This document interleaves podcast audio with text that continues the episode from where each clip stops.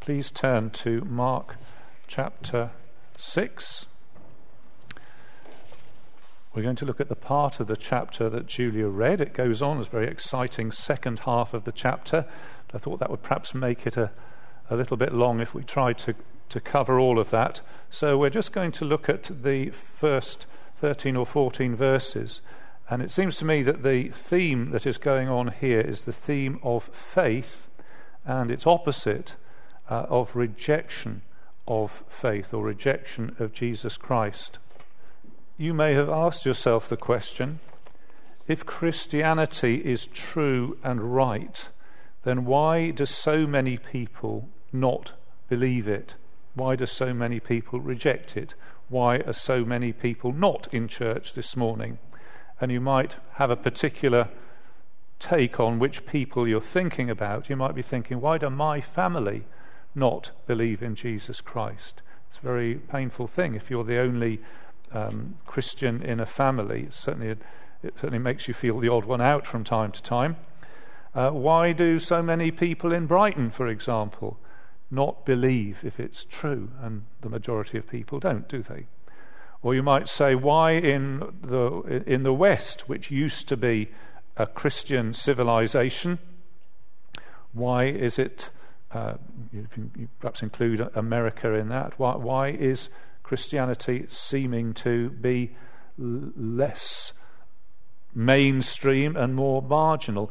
And if you're thinking of it historically, of course, there's a particular historical example of this that the Jewish nation, which were the center of God's attention for thousands of years, in the end, when Jesus came, the Jewish nation more or less en masse decided that they would not believe in Jesus Christ. And that's a particular historical instance of this whole question of why is it that the people that you'd expect to have faith don't? How is it that they reject? And that's what's going on in these few verses as well. What answers are there? Well, one answer is, of course, that this is God's secret, the secret purposes of God which we usually refer to as his sovereignty, meaning his rule, even in areas that we don't understand. And that is certainly an answer. God knows and he doesn't choose to tell us. Uh, another answer why people don't believe is ignorance. They don't believe because they don't know. They don't know what it is they're disagreeing with. And you could say that uh, in, in Europe, there's a large amount of ignorance about what the Christian gospel actually is. And you might say they don't believe because they don't know. But here's a third answer, which is the opposite, which is familiarity. And this is the rejection which comes when people do know what they are disagreeing with. Uh, people who are close to Christian things and they reject it. So perhaps children whose parents are Christians and the children reject or parents whose children are Christians, uh, or family members, people who are close. They are familiar with things, and through that, they reject. And we come across Jesus' own teaching that there are people who hear, and even if they're taught by Jesus himself, who's the best Sunday school teacher, the best preacher, their best pastor, even if they're taught by him, yet still people, he says it in the parable of the sower, people can hear. But when trouble or persecution comes because of the word, they quickly fall away. They stumble, they trip over. And the Bible contains a, a rather severe warning to say you make sure that you're not one of the ones that trips over and stumbles. It happens. So Paul says in Romans 11:20 to his Gentile uh, hearers, make sure you don't get proud and arrogant and careless and negligent and arrogant, and you might fall and you fall over. So it's everybody needs to be on the on their guard. Everybody needs to be taking heed. So let's look at this particular passage. What's been happening? Well, Jesus has been revealing his amazing authority, and we've been seeing in the, some of these stories in, in considerable depth the question, like, who is this that even the wind and waves obey him? Jesus, who can turn death into sleep, which we had in the chapter 5 with the little girl, Jairus' daughter. And in each of these cases, the power and authority of Jesus is presented along with the call for faith. So, Jesus, who commanded the wind and the waves, said to his disciples, Do you have no faith? And the Jesus who could raise the little girl from the dead said to her father, Don't be afraid, just believe. So, the response of faith is important. Granted, that when the demonized man, the man with uh, uh, thousands of demons in him in chapter 5, when he was delivered, there's no, no mention of faith there. So it's perhaps a counter example. But the others, faith was specifically mentioned. He's been calling for the response of faith. The stories that we've been looking at have been taking uh, place around the lake, although this is an exception. We go inland for this story. He goes back to his hometown verses 1 to 6, and experiences rejection. Uh, then he sends out the 12 disciples, the 12 apostles, and tells them about possible rejection. And there's an alert for a sandwich going on here because there is a, a Markan sandwich. We send out the uh, apostles in verse 13 and we that's the top of the sandwich. We don't get to the bottom of the sandwich until verse 30 when the apostles return. So apostles, apostles, and in the middle, the meat in the sandwich is the story of Herod and John the Baptist. Now, we're not going to do that bit, but uh, it's there and it's connected. And in that story, we get rejection again. We have rejection in Jesus' hometown. We have rejection uh, possible in the villages where these uh, apostles go out, and we also have rejection in the palace from top to bottom. We have uh, this going on, and it's a, it's a sober note. Previously, Jesus has been extremely popular. People have thronged him and gathered round him, and this is telling us, well, yeah, that's great, but it isn't all like that. And there's another reality in Christian work and in the Christian life which is what we're looking at. So let's take these uh, one at a time. The, the first one is probably a little bit shorter rejection at home. So the text says Jesus left there, went to his hometown, accompanied by his disciples. When the Sabbath came, he began to teach in the synagogue, and many who heard him were amazed. So there's Jesus teaching in the synagogue.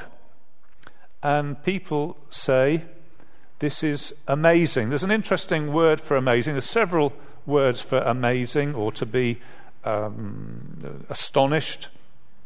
And this word that we have here, they were amazed, is, seems to be used particularly about Jesus' teaching. So I, I'm not sure whether I can think of an equivalent word which says, I'm astonished at what I was just taught. But I'd like to put some words into the mouths of the hearers. They, perhaps they're thinking, you know, what we've heard was really radical. We've never heard the scriptures explained from this point of view before. Maybe Jesus had taught them that salvation wasn't by the law, it was by faith. I could well imagine that, that Jesus teaching them that. And as they sat in the synagogue, they'd say, We've never heard it told like this before. We thought it was all to do with keeping the law. And now we're being told it's to do with faith. This is astonishing. This is radical. It turns our understanding upside down. Maybe Jesus had taught about the animal sacrifices, and maybe he'd said the blood of bulls and goats can never take away sin. There needs to be a better sacrifice and a bigger sacrifice. And his hearers would have said, That's astonishing. I thought this was all. I thought our faith was all about um, killing lambs and bulls and sacrificing them on the altar in Jerusalem. And Jesus is telling me that's just leading to something else. That's astonishing and radical. And maybe Jesus, whoops, I shouldn't have pressed that button.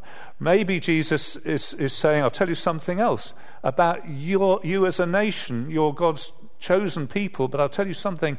God is going to send out his gospel, the gospel of the kingdom.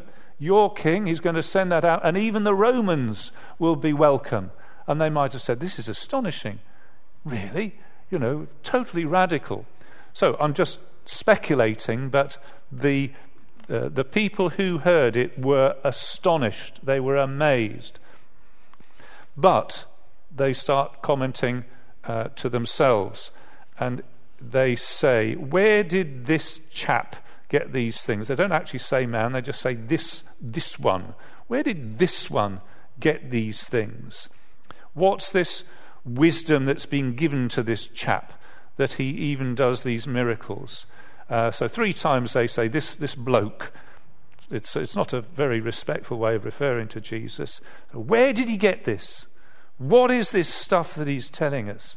Uh, what's this wisdom? And they don't dispute that he does the miracles. They don't say, oh, it's just a trick. They know that he does these powerful miracles.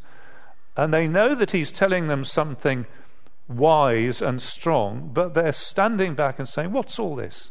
You know, where, where's this come from? And it's really a beginning of distancing themselves from Jesus. And they go on in the same tack and they say, uh, Isn't this the carpenter? Now, interestingly, there isn't a word. we have words for the different trades, don't we? Carpenter, bricklayer, electrician, roofer. Uh, they just have one word for somebody who makes stuff. And so they say, Isn't this the maker? And I, I just think it would be really interesting if they put a capital M there. Uh, isn't he the maker?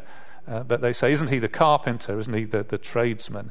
And the people that we, we know his family. We know his. We know them. They, they, they, they live in the same streets. They just live round the corner from us.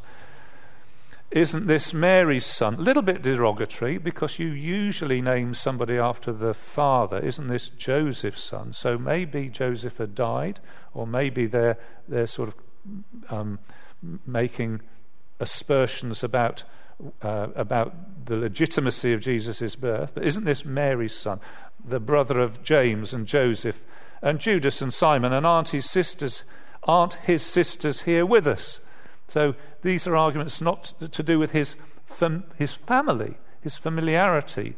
And taking all that together, they stumble. The word to take offense can be used to trip over. They tripped over. Uh, they went headlong. They, uh, they, they took offense at him. So he's rejected at home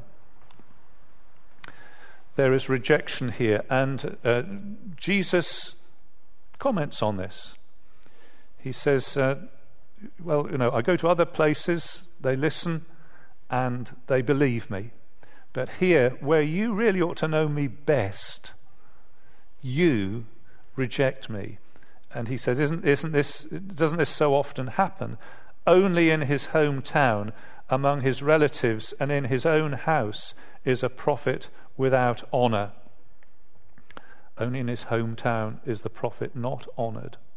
And the comment goes on to say, or the writer goes on to say, he could not do any miracles there except lay his hands on a few sick people and heal them.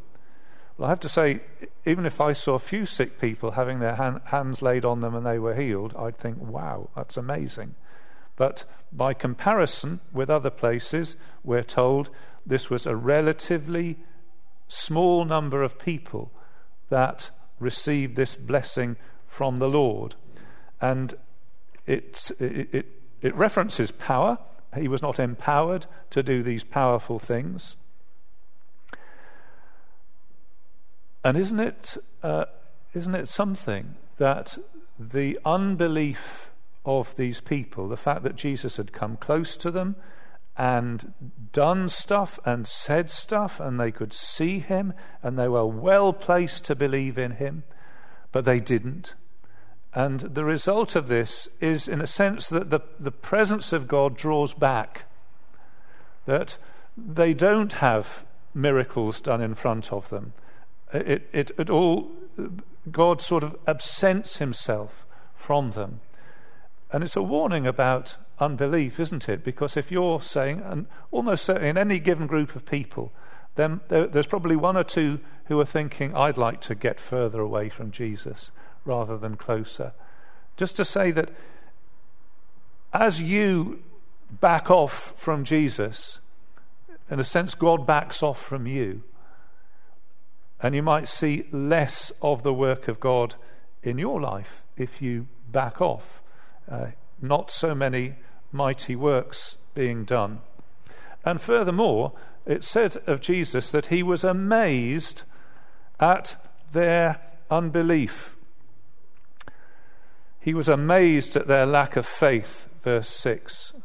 Uh, very seldom is it said that Jesus is amazed. It's usually other people who are amazed at him. You read through the gospel, Jesus is doing stuff, and people are going, Wow, wow, amazing, astonishing, wow, all the way through. They were even doing that here, weren't they? Astonishing teaching, amazing. And this is the one place where it says Jesus was amazed. Uh, and that's what it says. Jesus perhaps looking at the situation and saying, sort of puts people off. So he doesn't look like God, just looks like a, an ordinary human. So his humanity reveals God in a way that we can grasp, but veils God because we might not be impressed. Where is God? Well, in Jesus Christ. Take another good look at him. And of course, his familiarity can either equip us or blind us. So, as I was mentioning about human families, uh, children brought up in a Christian home have a huge, a huge, huge privilege. They're well equipped to believe, but also they might be blinded because they see all these things, they get used to it. Uh, familiarity can breed contempt, can't it? see mum and dad when they're having an off day and not on their best behavior, when they're at the end of their tether, and they might say, "Well, if this is Christianity, don't want anything to do with it. What a horrible thing that would be. But you, you see, this is the dilemma, isn't it? Uh, people have are equipped by familiarity and might be blinded by it. And there are sometimes causes of stumbling in Matthew 18, he says, uh, just be careful that you don't actually become the cause of somebody stumbling as to their faith. It says, I hope I've got the right reference Woe to the world because of things that cause people to stumble. Such things must come, but woe to the man through whom they come. That's quite sobering, isn't it? is saying you really, really don't, you know, people will be put off by things and they'll be put off for the wrong reasons. But you really hope and pray that you won't be one of those reasons. And a, it's a good reason for us to, to be careful the way that we live. Don't be the, the cause of somebody else stumbling. And churches need to be careful too. One of the things that puts people off Christianity can be churches the sins that go on in churches perhaps unchallenged, perhaps undiscovered for a long time.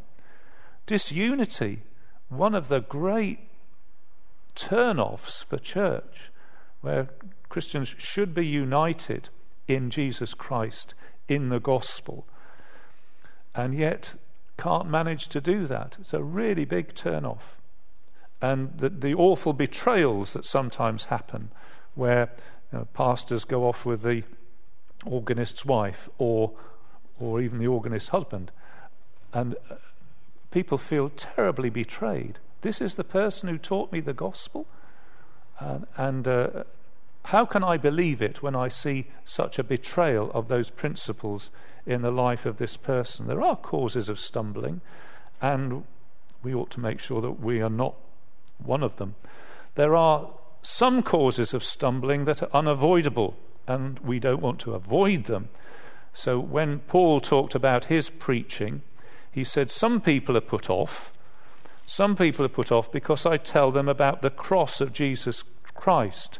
Galatians 5, verse 11, he says, uh, he talks about the offense, the stumbling block of the cross. And that's, we don't want to avoid that one. He's saying, if I change the gospel so it didn't include Jesus shedding his blood, bearing the wrath of God for my sins, if I could change it so it didn't have that, more people would believe it. Well, some people believe it that don't believe it at the moment. But he said, I'm not going to change it because that is the good news. That is the power of God to salvation. It's a stumbling block for some, but um, I'm not going to change that. And uh, to summarize it, Jesus is looking for faith.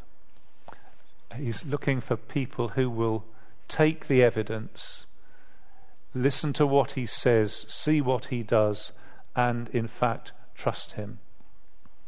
Let's look at the next page while the computer is deciding whether it's going to do what I said. I did press the button. I will press it again.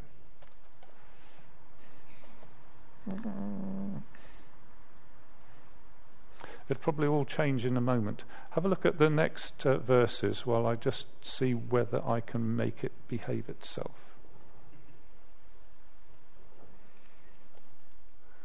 It's being very naughty. So let's look at what happens in the next verses. So we've left the hometown, we've, we've thought about that. Uh, but, and Jesus is now thinking in terms of expansion. It says in verse end of verse 6 Jesus went round in a circle, it's a sort of circular teaching trip, teaching from village to village. Well, Jesus can do so much in that way, but he can do more if he does what happens next. Calling the twelve to himself, he sent them out two by two and gave them authority over evil spirits. If you look what happened, it says in verse 12 they went out, preached that people should repent, they drove out many demons, and anointed many sick people with oil and healed them. So something's going on here. Jesus is sending these 12. Uh, and I would like to just think about what's happening, the logic of sending these people. He calls them apostles. The word to send in Greek is apostello, so it, it, that's the sending word, and the apostles are the ones who are sent.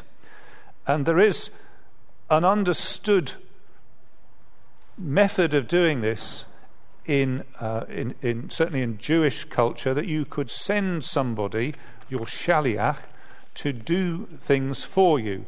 And a, a, particular example of the sort of thing, although it does, I don't think it uses this word, is Genesis 24, where Abraham, who's uh, lying in bed, uh, sends off his servant to find a wife for his son. And this chap is given full, uh, full permission, full authority and what they would say is a shaliach is as the man who sent him. A man's shaliach is as himself. He can do the things and make the decisions that the, the sender makes. And this is sort of what's happening here because Jesus has authority and he gives his apostles authority. That's what we're told in verse 7. He sent them out two by two and gave them authority over evil spirits.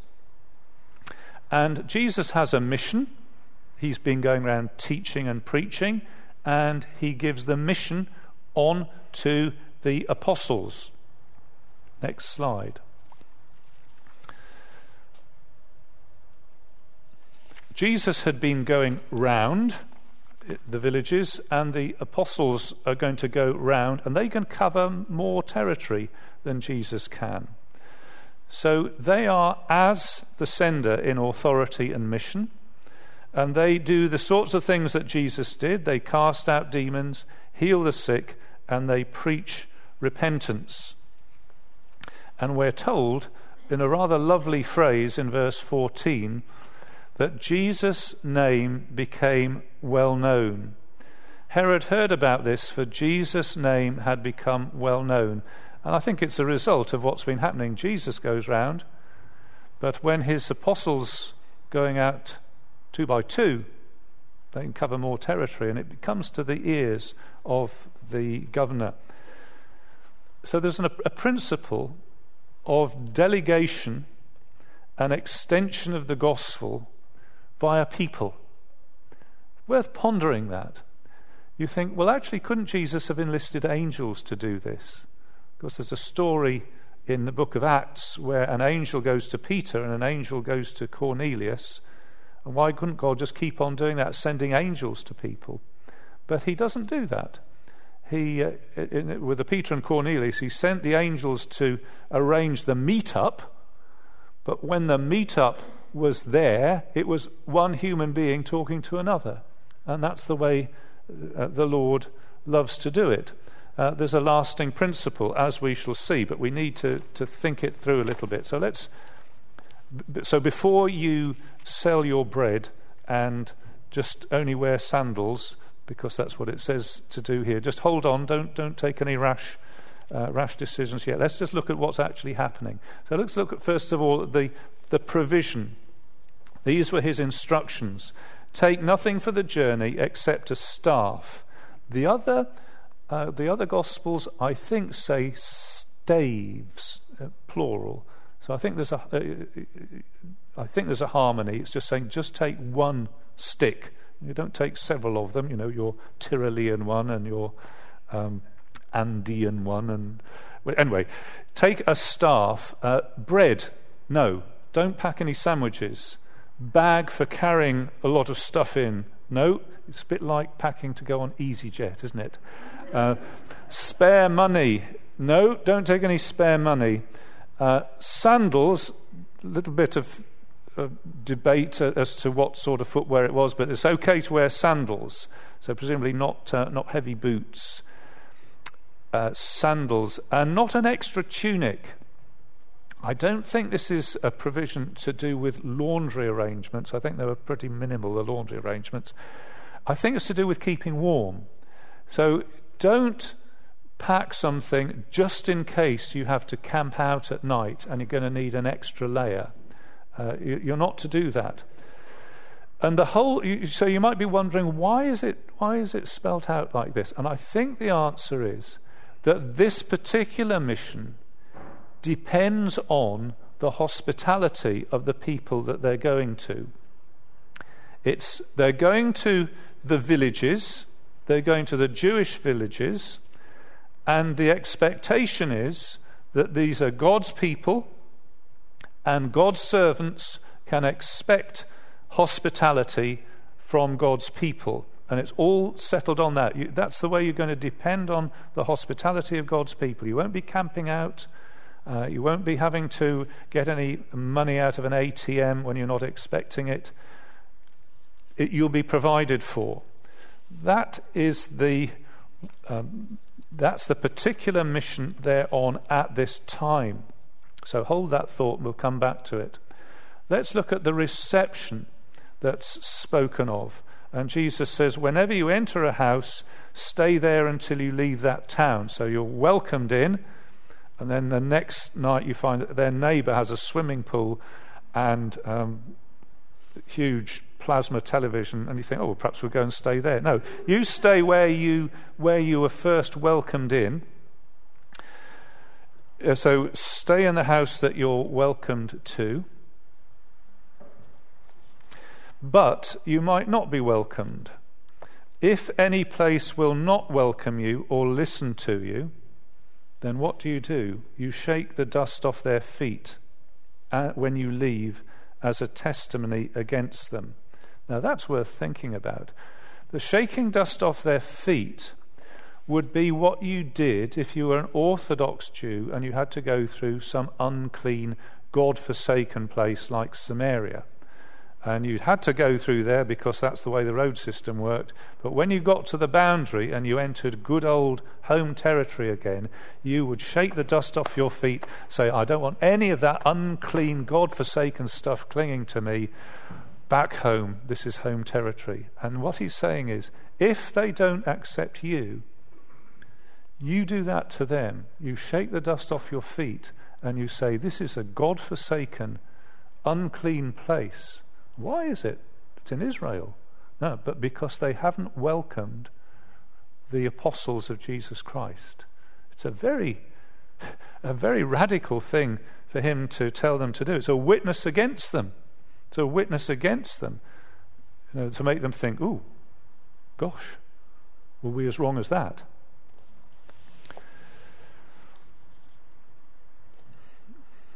And presumably they go on to the next village. Hospitality withheld from the apostles is a rejection of Jesus, which is a rejection of God. And it reminds us that some doors get closed. Jesus is saying, You'll go out and you won't be universally popular. Some people will reject you, and that is a very serious thing for them to do. And in case you were thinking of doing that yourself, just remember in the previous story where the townspeople who had had the pigs and the pigs had jumped into the sea and they didn't like Jesus doing that. When they said to Jesus, Go away, please, remember that he did? That's frightening. Please don't be the person who rejects Jesus and you find that the dust of your house is being shaken off his feet, as it were. It's a warning not to refuse the one who speaks. You get that in the beginning of Hebrews. You know, you have seen so much. You have had so many privileges make sure you don't re- refuse the one who speaks from heaven. That's an awful thing to do, a terrible thing to do. But let's uh, look at the picture of it. Rejection in the villages. They're rejected in one place, they shake the dust off their feet, they go to the next village. And there's a pattern here. Rejection in one village means blessing for the next village, because they go on there. And actually, this pattern is duplicated over the course of history because, on the big picture of it, as Israel as a whole rejected Jesus, the blessing went on to the nations. And that's a, a huge, big step change in history. It's this the same thing happening in, uh, on, on the large scale. And I, am sure there are missionary stories about nations that have closed their gates to the gospel. Uh, remember that China did that and kicked out their China inland missionary missionaries. Uh, but God wasn't stopped by that. It was to the detriment of the people who chucked, uh, who, who, who um, rejected the gospel, that the blessing went elsewhere. And in fact, God did wonderful things has done wonderful things in China since as well. Well, how should we think about this? Think about the mission by Jesus' apostles to those villages compared with later and now. So I do you know I had a very clever way of doing this click so that it wouldn't all come up at once, but it hasn't worked. There we go. So, first of all, question for apostles. If you happen to be an apostle, this is for you. Should you be doing the same thing as these people, with your staff and your sandals and everything, or different? So, I've got two answers. Number one, you should be doing the same, because the message that the apostles had then is the same message as now. So, please, apostles, be telling us the same thing. You are our foundation. You're the foundation messengers. You are the representatives of Jesus Christ. You give us the gospel, so keep on doing that. And of course, that's what's in Scripture, isn't it? That's why our New Testament is so important to us. That's foundational from the apostles. But then I'm going to say, well, they should do different. And in fact, even in, in the book of Acts, they did different. They didn't always uh, not take a bag with them, and they didn't always only wear sandals, and they didn't always rely on um, Jewish hospitality, because, of course, the gospel has gone out beyond home territory. The gospel's gone out into foreign territory, and it's gone to uh, Wales and the Ukraine and England and France and uh, all the countries of Africa and all these different places. And it's not home ground. So the missionary and Peru. So missionaries need to take some money. They need to take some food with them. They need to make preparations. They need to go on courses to be prepared uh, because it's different. Yeah? So uh, the, the, the, the apostles did it differently. I'm getting ahead of myself. So the next question is should, what about us? And the answer is well, we are different to them because we're not apostles. The apostles, these first generation foundation people to whom Jesus gave the gospel, they are as the one who sent, sent them. We're not apostles, but we can carry on their mission. We can be apostolic, if you like. We wouldn't expect to do the things that they did. We wouldn't expect necessarily to do exorcisms and uh, healing. It's not. Uh, we are not the apostles. God might choose to do that should he wish to, but we couldn't demand it and expect it. But we do carry on the mission because Jesus went round so far, and those apostles in those days went round so far, and there's territory still to be to be going with the gospel, including Peru. Uh, so uh, uh, we're not apostles, but the message is still the same. They went round saying, Repent. Uh, Peter in Acts was still saying, uh, What shall we do to be saved? Repent and, and be baptized. And Paul in Acts, Acts 17, was saying, uh, God commands everybody to repent. And in Luke 24, Jesus says, Repentance and forgiveness will be preached. Let me get, get the quote.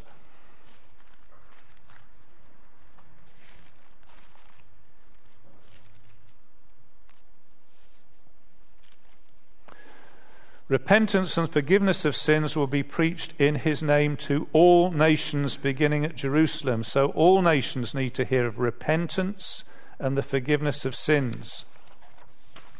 So it's, that we're, it's sort of the same but different, is what I'm trying to, to say. So let's bring to a conclusion. Jesus calls people to himself, not just him, but he uses other people. And in the passage we've been looking at, he's been calling people to himself via his apostles. And he wants people to put their trust in Jesus. That's what he's looking for faith. So I'm going to say, have you put your trust in Jesus? Do you find him to be trustworthy? Can you commit the whole of your life into his care? And they were calling for repentance two sides of the same coin, to turn from self and sin to God, to say, the center of my life will no longer be me, but will be God. And I am turning from idols, from sin to God. And I'm saying, do you have faith? Are you living a life of repentance? Are you turning towards the Lord? Are you trusting in Him? Because that's what it's all about the call of Jesus. Then the risk of Jesus, and the risk is rejection. And if it happened to Jesus, it can happen to us. And we might find uh, as we grow older that not all our children believe in Jesus, or not all the people uh, near us believe. In the incident here, it was home nearby and in the palace well, we might find rejection in all sorts of places, and we're to be prepared for that. It's not, it's not outside God's plan. It isn't that you were told you were never told about it. You, you have to face that.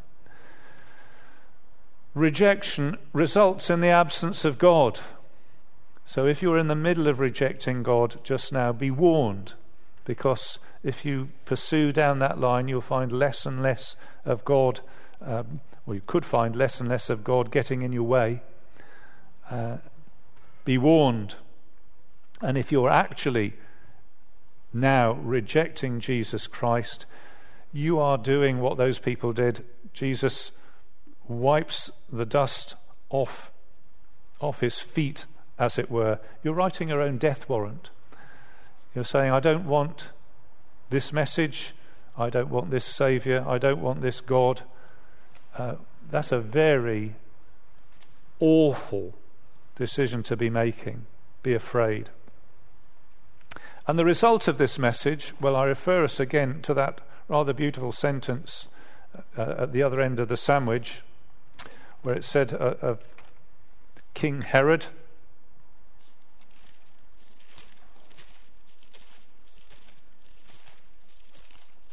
King Herod heard about this, for Jesus' name had become well known.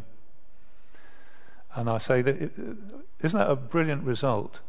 Through the ministry of these people, Jesus' name had become well known. Wouldn't it be great if in Brighton and Hove people could say that about the witness that we have about the Lord Jesus? Let's sing together.